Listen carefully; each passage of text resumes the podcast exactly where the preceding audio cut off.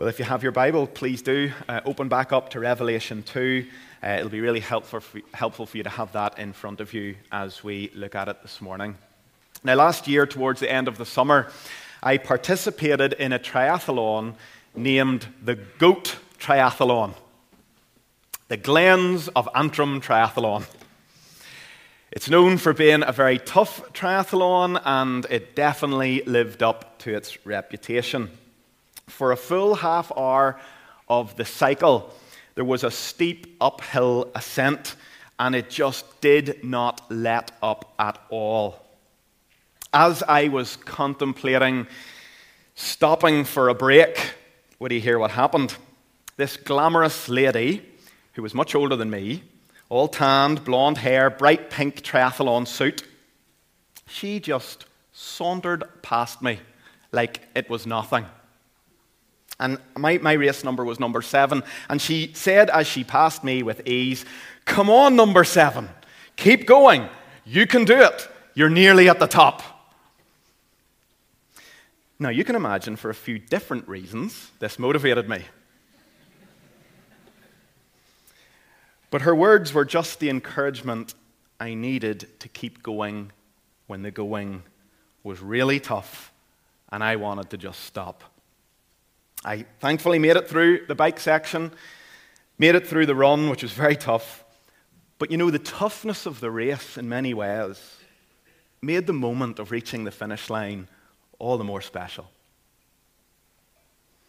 In the passage we're looking at this morning, we have Jesus directly giving encouragement to weary Christians in Smyrna who feel like everything is uphill and hard. Essentially, he says to his people and to us through his word this morning keep going, weary Christian. I'm waiting for you at the finish line.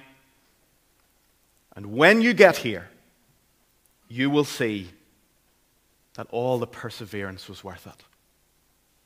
That is the main message that Jesus gives to the church at Smyrna and to us this morning.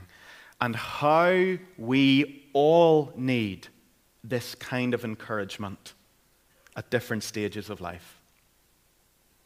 When things are tough, when we're weary, when difficult thing compounds upon difficult thing, sometimes we just feel like we want to stop. We can't keep going. Well, here is direct encouragement from Jesus as we face whatever our own steep hill in front of us is. Encouragement from the one who has gone before us. This section from chapter 2, verses 8 to 11 is the second of seven letters to the seven churches that open the book of Revelation. This is a letter addressed to a church in a place, as I mentioned, named Smyrna. It's a city today that is called Izmir, I Z M I R. You can look it up on Google Maps or whatever way you look this sort of thing up. It's actually the thir- third largest city in Turkey today after Istanbul and Ankara. As today, back in the first century, the city of Smyrna was hard ground for the gospel. It was a city with special status as a center for the worship of the Roman gods and goddesses. If you refused to acknowledge the Roman Caesar as divine and his pantheon of deities as divine, you could face imprisonment and death. There were many pagan people who were opposed to the gospel taking root in Smyrna. From church history and from secular history, we also know that there was a large Jewish population in the city of Smyrna. They had, we know, a fairly cozy relationship with the city governing authorities. They had a special dispensation that allowed them to worship in their own way. They didn't face the same pressure and penalties as, for example, the Christians faced. The Jews in Smyrna, we know, openly slandered Christians to make sure that the governing officials of the city knew that these Christians, they're not part of us. They are not part of this Judaism. They don't qualify for this special protection.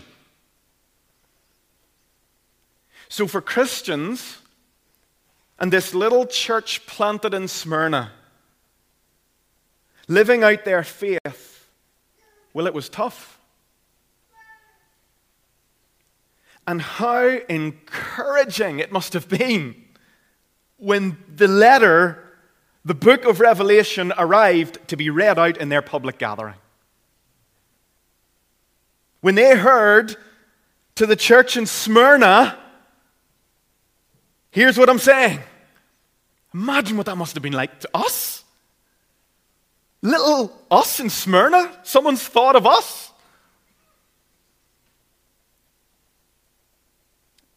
And it's not just someone who has thought of them. These, as we read in verse 8, are the words of Jesus Christ, the one named here as the first and the last, the one who died and came to life.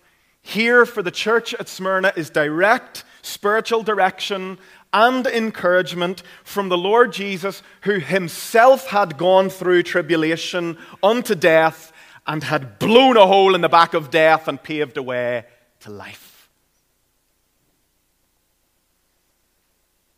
This passage is here to encourage faint hearted Christians to keep going. In an endurance race, you have what are called refreshment stations dotted along the route. You can stop there, get a quick drink, and be refreshed as you continue.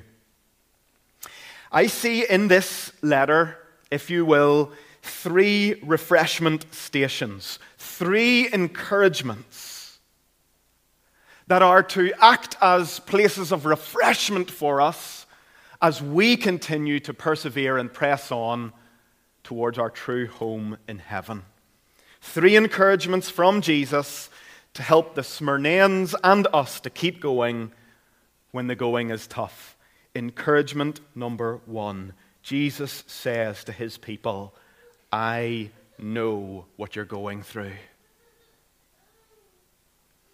At the beginning of verse 9, we see those two words that I really focused on last week that appear in each of the letters to the churches. I know. Jesus then lists three things he knows about what the Christians are experiencing in Smyrna. He says, first of all, there in verse 9, I know your tribulation. Now, this word tribulation is a general word that refers to the general distresses and difficulties of life in a fallen world such as ours. As Christians, we are not immune from hard things in this world, and we know it. Will Jesus encourages those in Smyrna and us today, saying, I know all about the hardships you're going through? And I find this deeply encouraging. We know nothing else of the church in Smyrna apart from what we read here in the Bible. We were in the letter to the church at Ephesus last week. Well, we can go to our New Testament and read the letter to the Ephesians, a much more extended section of teaching that was addressed to the Ephesians. We can read in the book of Acts a detailed account of the gospel arriving in Ephesus and of the church being planted there. We don't get any of that for the church at Smyrna. No record of Acts in Acts of the planting of the church, no other accounts of what was going on in Smyrna. And so I think the point is that Smyrna would have been known as an insignificant church. Small, finding it very hard to see growth. And Jesus comes to this insignificant little band of Christians, local church, fighting for survival. And he speaks to them. And he says, I know how hard it is for you at Smyrna. I see you. I notice you. You're not insignificant to me. And he says that to the church at Smyrna, but also as the Spirit speaks to us through the living word this morning, he see, says these words to us. You might be here this morning and you feel just like an insignificant Christian.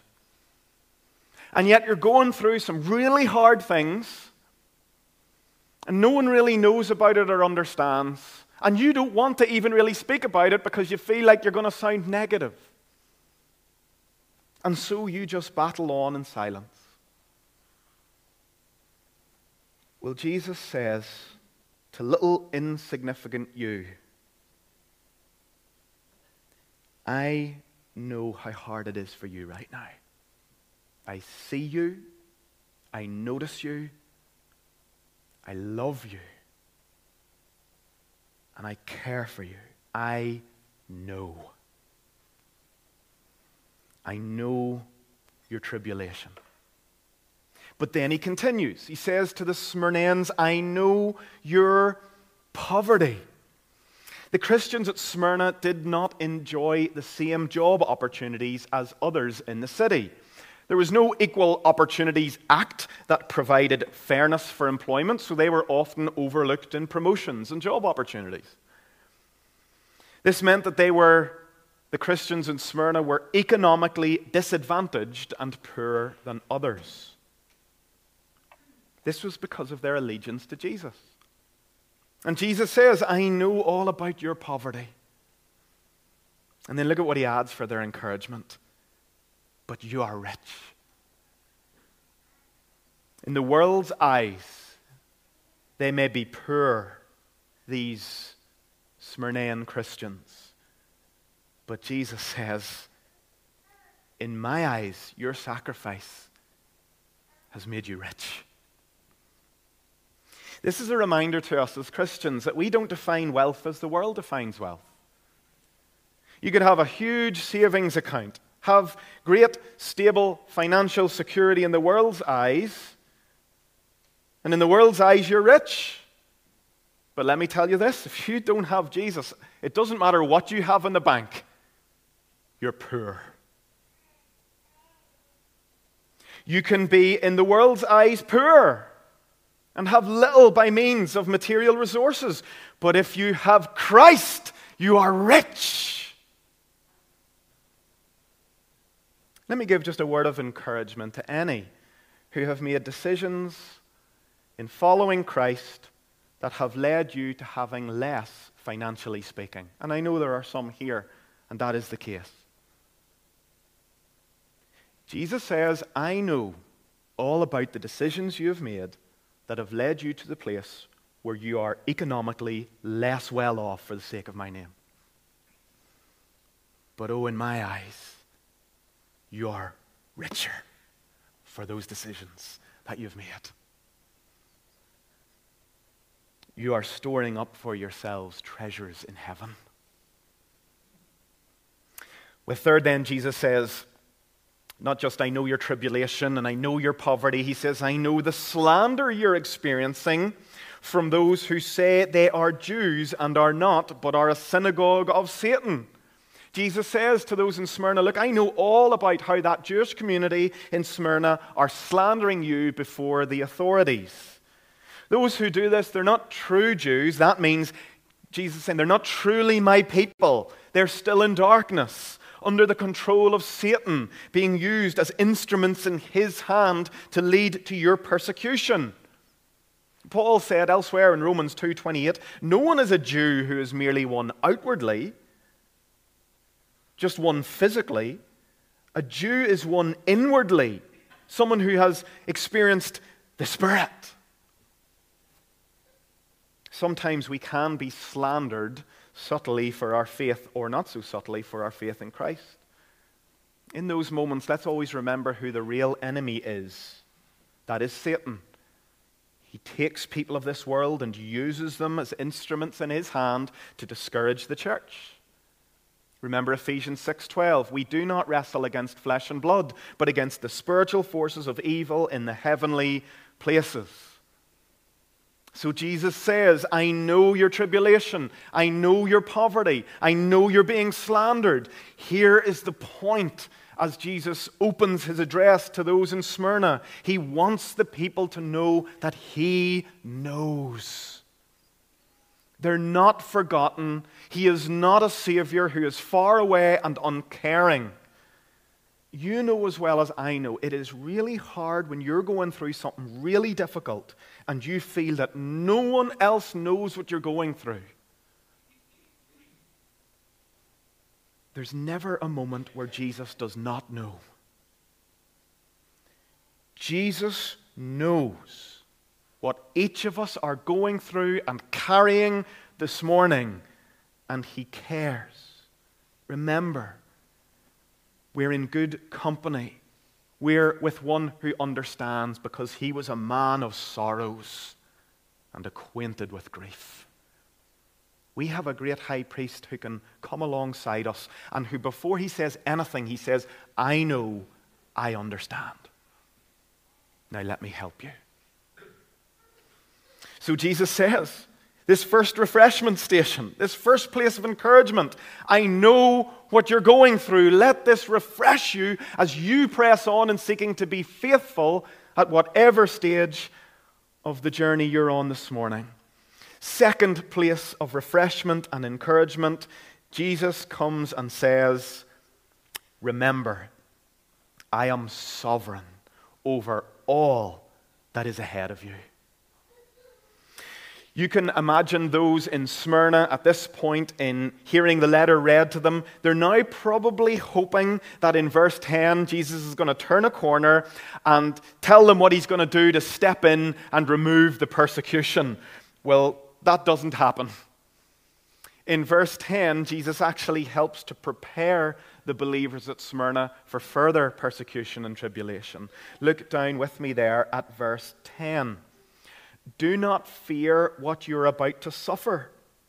Behold, the devil is about to throw some of you into prison that you may be tested, and for 10 days, that signifies a short fixed time in Revelation, you will have tribulation. I want us to slow down for a moment here because there's something really important that I want us to see, and really important that I want us to understand. There are two actors, if you will, at work in our trials, in all of our trials. And each actor has a design for the trials that they ordain for us. What do I mean by an actor? First person at work in our trials. Well, that's Satan, the devil. Jesus says in verse 10 that the coming suffering originates from the devil, from Satan. He will so orchestrate events in Smyrna so that some of the believers in Smyrna will be imprisoned for their faith in Christ and they will face further tribulation. So, in trials, here is one that is at work Satan. He's always at work in our trials. What is his purpose or his design for our trials? Well, to devour our faith, to make us stop trusting God. Now, where do I get that from? I get that from 1 Peter chapter 5, verses 8 and 9, when Peter says, Be watchful. Your adversary, the devil, prowls around like a roaring lion, seeking someone to devour.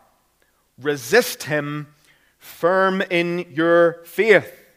He is prowling around. What is he trying to devour? Your faith. And what are we to do to resist him by standing firm in our faith? We keep trusting God in our affliction. So we know that Satan is at work in our trials to lie to us, to speak lies into our ears saying, God doesn't love you, God is not sovereign, this is punishment, you're forgotten, you're being punished for sin, no one cares about you, sure, it's all your fault anyway. Satan is in your ear trying to make you, in your afflictions, stop trusting God. But, as I said, there are two actors, two people at work in our trials. There is Satan, but God is also at work as an actor in our trials. In the book of Revelation so far, and we're going to see this continually, there has been such a stress on the sovereignty of Christ over all that the church goes through. In this letter, in verse 8, when Jesus is called the first and the last, that is telling us that he is the one who is in control of all history. He has the first and last word on all that happens, everyone. So, though the devil plays an active role in orchestrating trials for believers, even though he is evil and morally responsible for his evil intentions, somehow God is sovereign over these trials and he ordains them for our good. What is his good design for the trials? Well, where Satan's design is to devour our faith, God's design is to strengthen our faith. James 1 3 and 4. Why we're to consider it a positive thing, con- to consider it joy even when we face trials, because you know that the testing of your faith produces steadfastness. And let steadfastness have its full effect, that you may be mature and complete lacking in nothing. So, two actors and two designs in every trial, but let's just make it very, very clear. It's not as if God is jostling with Satan to see who will have the upper hand. No, God is sovereign over Satan and everything he seeks to do. Two actors, two purposes in every trial. We see this brought together most clearly in Genesis chapter 50, verse 20, at the end of Joseph's life. Now, Simon's going to be covering this in a couple of weeks' time, so I don't want to steal his thunder, but sorry, Simon, I can't avoid this. As Joseph reflected on the betrayal of his brothers, his imprisonment, his being forgotten, falsely accused, betrayed, languishing. As he reflects on it all and speaks to his brothers, he says, You meant evil. And of course, Satan in that evil, working and pulling the strings. You meant evil against me, but God meant it for good. Meant it for good.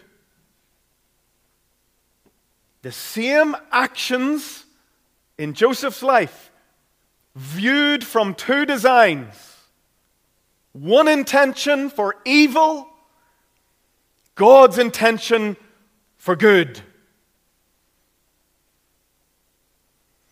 Now, let me ask you this question At which moments of your life have you come to know more of the sweetness of the Lord?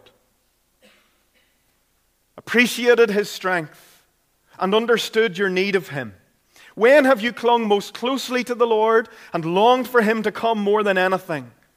Is it in your times of comfort or in your times of tribulation.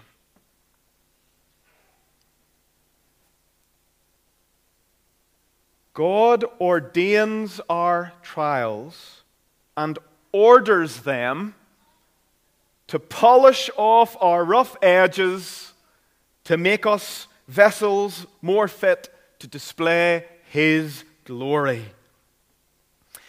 It's like this little thing that I know my son Elliot wants um, a rock tumbler. I Don't know if you know what these are. They're these things that it's like a, a big sort of, uh, what would you say, like, you know, one of those things you wind up um, and scares the life out of you. What do you call them? Jack in the box. It's kind of like that, but not. It's, it's this barrel thing, and it's got a wee wheel that you turn. You put in, like, sort of rough stones into it, and then you put in grit, something rough in it. And when you turn it, and some liquid in it, when you turn it and turn it and turn it, the grit rubs off the stones, and when you take out those stones, they become these beautiful polished gems. Where first they were rough around the edges and they didn't look good, they come out, tumble around, the grit grinding against them and eroding against them, and they come out and they're polished stones, something beautiful. Sometimes God puts us through the rock tumbler to make us more beautiful for His glory. Satan, at that moment, in the same trial, has his own design to lie to you and to get at you and to make you stop trusting God. It's a test. But God has a good design in every affliction. Every affliction that his people go through. You can say, I don't understand it, but I know God has a good design even in this. That's the promise of Romans 8:28. Nothing will be meaningless. Not one drop of suffering for the saint will be wasted. So, Jesus says to those at Smyrna and to those at Great Vic, don't fear what's ahead. Fight that fear with faith in the sovereign goodness of God. This is a call to keep trusting in Him. Jeremiah 29 11 is one of those well known passages for a reason. God says, I know the plans I have for you, declares the Lord. Plans for welfare and not for evil, to give you a future and a hope. And the Lord says that to each of us this morning. He knows the plans He has for us. He's sovereign, He's good. Though Satan may have a design, God's sovereign design will always trump Satan's design. What is our call? To keep trusting. And that's where we go now in this third refreshment station, this third encouragement from Jesus to those at Smyrna. He said to them so far, I know what you're going through. He said, I am sovereign over all that you're going through now and all that is ahead of you. But now, thirdly and finally, he says, for their encouragement and ours, remember, I'm waiting for you at the finish line with the crown of life in my hand. In the second part of verse 10, Jesus gives the primary instruction to the Christians at Smyrna in this letter be faithful unto death. And remember, this is not just for them, it's for us. Verse 11 He who has an ear to hear, let him hear what the Spirit says to the churches. So, a word that is for all churches down through the years. Christians in Smyrna, Christians in Great Vic, in a world where you will have tribulation and ups and downs, and sometimes you'll feel like you're all uphill on a struggle and you just want to stop. Here is your calling be faithful unto death. This is Jesus saying, Keep going, keep trusting me, even when you don't understand why the hill is so steep. And Jesus adds two wonderful promises to help us persevere. Be faithful unto death, and what? I will give you the crown of life. Here's Jesus introducing an eternal perspective that we are to keep in mind as we live this life and go through hard things. On Wednesday evening, our small groups were in Philippians chapter 3, where Paul describes the Christian life as a life of pressing on to our true home, where our true citizenship lies in heaven. That's how we're to view our lives. We're pressing on towards our treasure with Christ, our treasure who is Christ in heaven. As you run this race home, there will be seasons where it'll be going well. And that's good. That's okay. We're not running and trying to find trouble. Enjoy those moments. Don't get self sufficient in those moments and forget the Lord. But there will be other seasons where it's hard. But these trials in the light of eternity are short. As I said, that's what the 10 days refers to in verse 10. 10 days of tribulation, a short, fixed time. And that is what our lives are tribulation for a short, fixed time. But one day, we know those trials will come to their expiry date. And at the finish line stands Jesus. Either the finish line of our death or when he returns. He will be the one to greet us at the finish line when we have persevered through all the tribulations of this life, all the sorrows, all the ups and downs. When we go home, finally, Jesus will be there and He is the one who will personally greet us and give us the finisher's medal or the crown of life. This is an illustrative way of speaking of all the blessings that will come in the eternal life to come that we will enjoy with Jesus. The crown of life is eternal life. And perhaps no one has put this reality and this hope more beautifully than the Apostle Peter. Just drink this in. 1 Peter 5:10. And after you have suffered a little while, a little while, the God of all grace, who has called you to his eternal glory in Christ, will himself restore, confirm, strengthen, and establish you. This will be personal for you. God won't send a deputy to do that job. He himself will crown his own. And at that moment, if we were to receive a fin- finisher's medal, so when you reach the end of a race, someone literally puts the medal around your neck, and if you were to turn around the back and see what was engraved on it, what would be engraved on the back of the medal that Jesus gives to his people? Three words all of grace.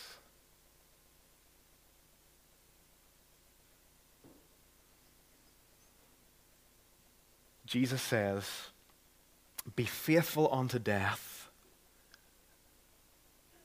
I'll be there at the finish line to meet you. But notice he also gives a second promise right at the end there of verse 11. The one who conquers will not be hurt by the second death. We're told in Revelation 20:14 that the second death is the final judgment where all those who have rejected God's salvation in Christ, all those whose names are not found written in the Lamb's book of life, they will be thrown into the lake of fire. And in that day, Jesus says, My people will not be hurt one bit by that judgment. They will be totally safe. How can this be? Well, because of the, the introductory name given to Jesus in this letter. Jesus is the one who went ahead of us through death and paved the path to life. He was faithful. And we hope ultimately in His faithfulness to see us home. You see, this is our greatest hope, not first and ultimately our faithfulness, but His. He's gone through the trials and tribulations, the slander, the attacks from Satan. He was faithful unto death. And on the cross, He took the death and the judgment and the unfaithfulness that should have been ours. But now, if we just rest in Him, He has promised to preserve us and to bring us home. So Jesus says to the people at Smyrna, Keep running, because I'm waiting for you at the finish line. And when you get there, you will see that all the perseverance was worth it. So let's just wrap this up remembering again the word of verse 11 He who has an ear to hear, let him hear what the Spirit says to the churches. So, what I want us to do just in closing is to ponder for a few moments, a few questions. What has the Spirit been speaking to you this morning through His Word? Which of these refreshment stations has been most significant for you? Ask yourself Have I lost something of my eternal perspective on life? Have I forgotten that I'm running towards my true home? One man who would have read this letter was a man named Polycarp. Polycarp became the bishop of Smyrna, the same Smyrna, in AD 115. According to the Greek bishop Irenaeus, Polycarp was a disciple of the Apostle John. Now, how cool is that? How close is that to Christ? Christ's follower John, a disciple of John, Polycarp. And we have early church fathers writing that Polycarp knew John personally. And Polycarp becomes the bishop of Smyrna. He would have had access to this same letter we're reading. In the middle of the second century, Polycarp, as Bishop of Smyrna, was arrested for refusing to burn incense to the emperor. He was sentenced to be burned at the stake, and when he was invited to renounce Christ at the stake, he responded with these words Eighty and six years I have served him, and he has done me no wrong. How can I then blaspheme my King and Savior? You threaten me with a fire that burns for a season, and after a little while is quenched. But you are ignorant of the fire of everlasting punishment that is prepared for the wicked. They proceeded to put him to death. Polycarp died with his eyes fixed on Jesus. He was looking to that heavenly finish line and the home of righteousness. But there was one other person for whom this promise of the crown of life was very significant. There is a letter that has been unearthed that has been attributed to a Zimbabwean pastor who was martyred for his faith in Christ. After he died, this letter that he had written to a friend was found amongst his belongings. And I just want to close reading this letter because this inspires me greatly when I hear Jesus say, Be faithful unto death. Here is one who took that very seriously. This pastor writes I am part of the fellowship of the unashamed. I have the Holy Spirit power. The die has been cast. I have stepped over the line. The decision has been made. I am a disciple of Jesus. I won't look back, let up, slow down, back away, or be still. My past is redeemed, my present makes sense, my future is secure. I am finished and done with low living, sight walking, small planning, smooth knees, colorless dreams, tame visions, worldly talking, cheap living, and dwarfed goals.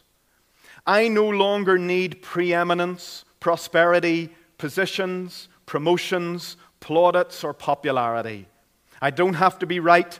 I don't have to be first, recognized, praised, regarded. I don't have to be rewarded. I now live by faith, lean on His promises, walk by patience, I'm uplifted by prayer, and I labor with power. My face is set, my gait is fast, my goal is heaven. My road is narrow. My companions are few. My guide is reliable. And my mission is clear. I cannot be bought, compromised, deterred, lured away, turned back, deluded, or delayed. I will not flinch in the face of martyrdom, hesitate in the presence of the enemy, pander at the pool of popularity, or meander in the maze of mediocrity. I won't give up, shut up, let up until I have stared up, stored up, prayed up, paid up, and preached up for the cause of Christ. I am a disciple of Jesus. I must keep going until he comes, give until I drop, preach until all know, and work until he stops me. And when he comes for his own, he will have no problem in recognizing me. My banner would be clear, and if I'm martyred, I will have the crown of life. That's the faith we want to have here at Great Vic. Be faithful unto death. Let's be done with mediocrity. Let's run with perseverance the race marked out for us. We've only got one life. Let's make sure that we're living for that crown of righteousness. When we're in heaven, this day will seem so short. So let's invest in the treasures that we'll never lose. Let's pray together.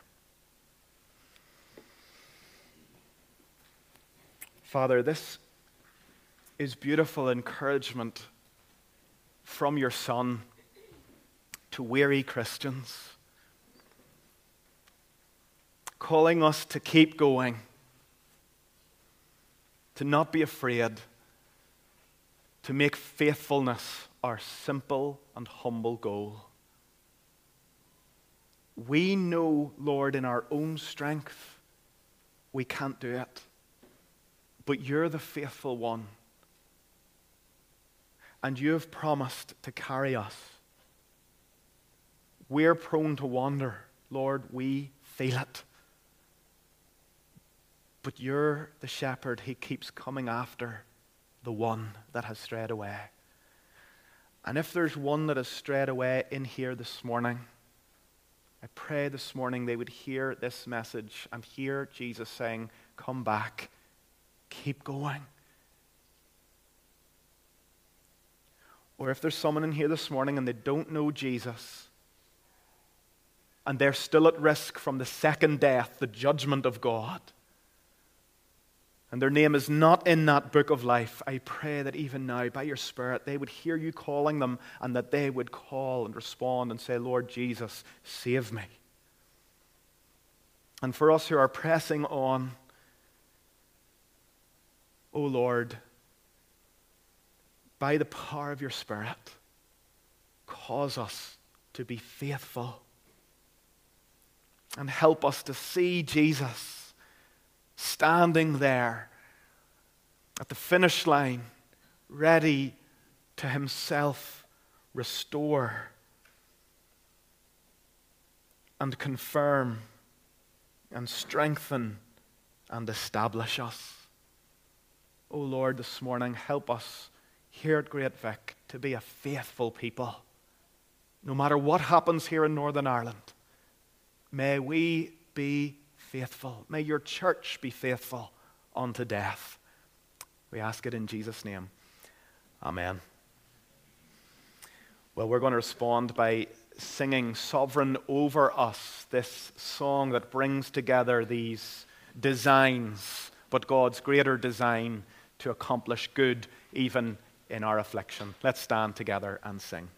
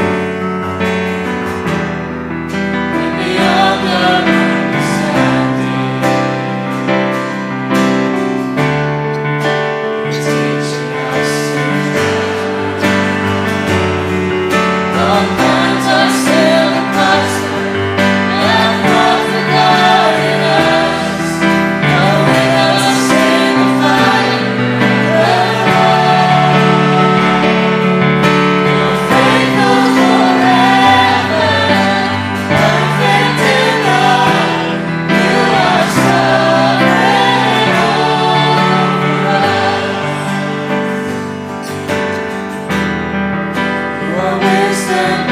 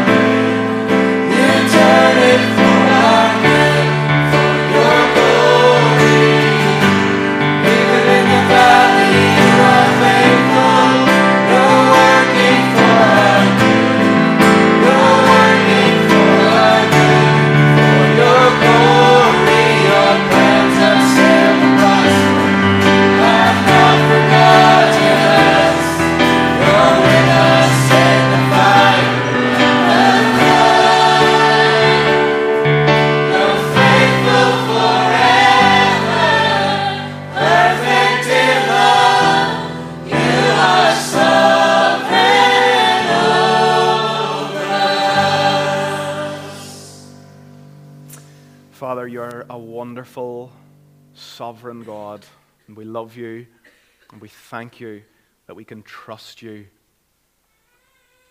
Lord, may your grace and your peace, may the love of the Lord Jesus Christ and the fellowship of the Holy Spirit rest on us and remain with us and abide with us until that day when we meet with Jesus and he restores us fully.